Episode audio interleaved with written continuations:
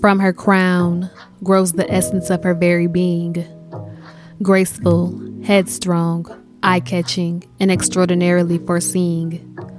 Her horns display her courage so well. She doesn't like to shout and scream.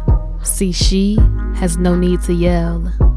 Oftentimes, her presence alone says just enough.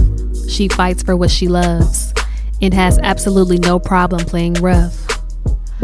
She is as solid as the rock she stands on, finding balance in the company it keeps, destined to stand out, avoiding the path laid out for her, drawn out by lost sheep.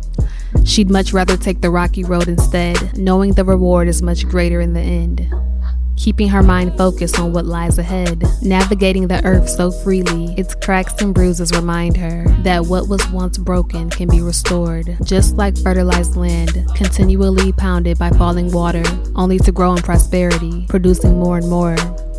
Though it may be in pain and it may ache, it's a divine sign that a rebirth is coming and the heartache of today can't compare to what's at stake. The earth taught her that pressure can only keep her down if she lets it, no matter the strength nor weight. She knows negativity will suck her dry, so she's learned to only soak in life, ignoring the hate. She has no time to worry or fret, as she knows God is the only one in control of her fate.